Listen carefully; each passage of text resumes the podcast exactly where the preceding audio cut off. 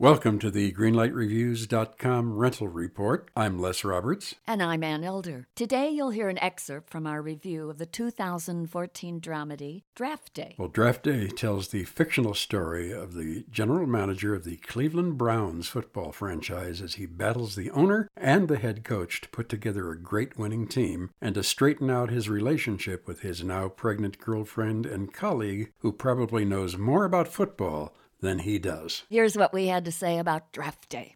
Jennifer Garner's character here runs part of the Browns organization Oh, where yeah. she's the salary cap person. I really loved seeing an attractive woman play a smart woman. Thought that was great. Sure. I just think this film is an awful lot of fun, even if you're not a huge sports fan, because we don't see a lot of actual playing time. There's a little bit of a romance, but that's not really the crux of this movie. Right. It's really about the behind the scenes, wheeling and dealing, and how teams get the rookie crop. I loved this film because it was clever, it was funny, it was very, very real, all things considered. I'm going to give this a green light. Very believable. I think that that's one of the qualities that makes draft day, for me, a green light. Two green lights for Draft Day.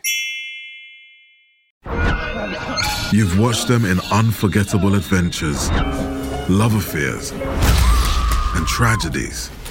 Now it's time to hear their own remarkable stories. From the makers of Death of a Rock Star and Death of a Sports Star, this is Death Ready of a Film Star. and action. Starring Heath Ledger, Marilyn Monroe, Chadwick Boseman, Robin Williams, Carrie Fisher, and Bruce Lee. Search for Death of a Film Star in your podcast app. You've seen them tell stories. Now it's time to tell theirs.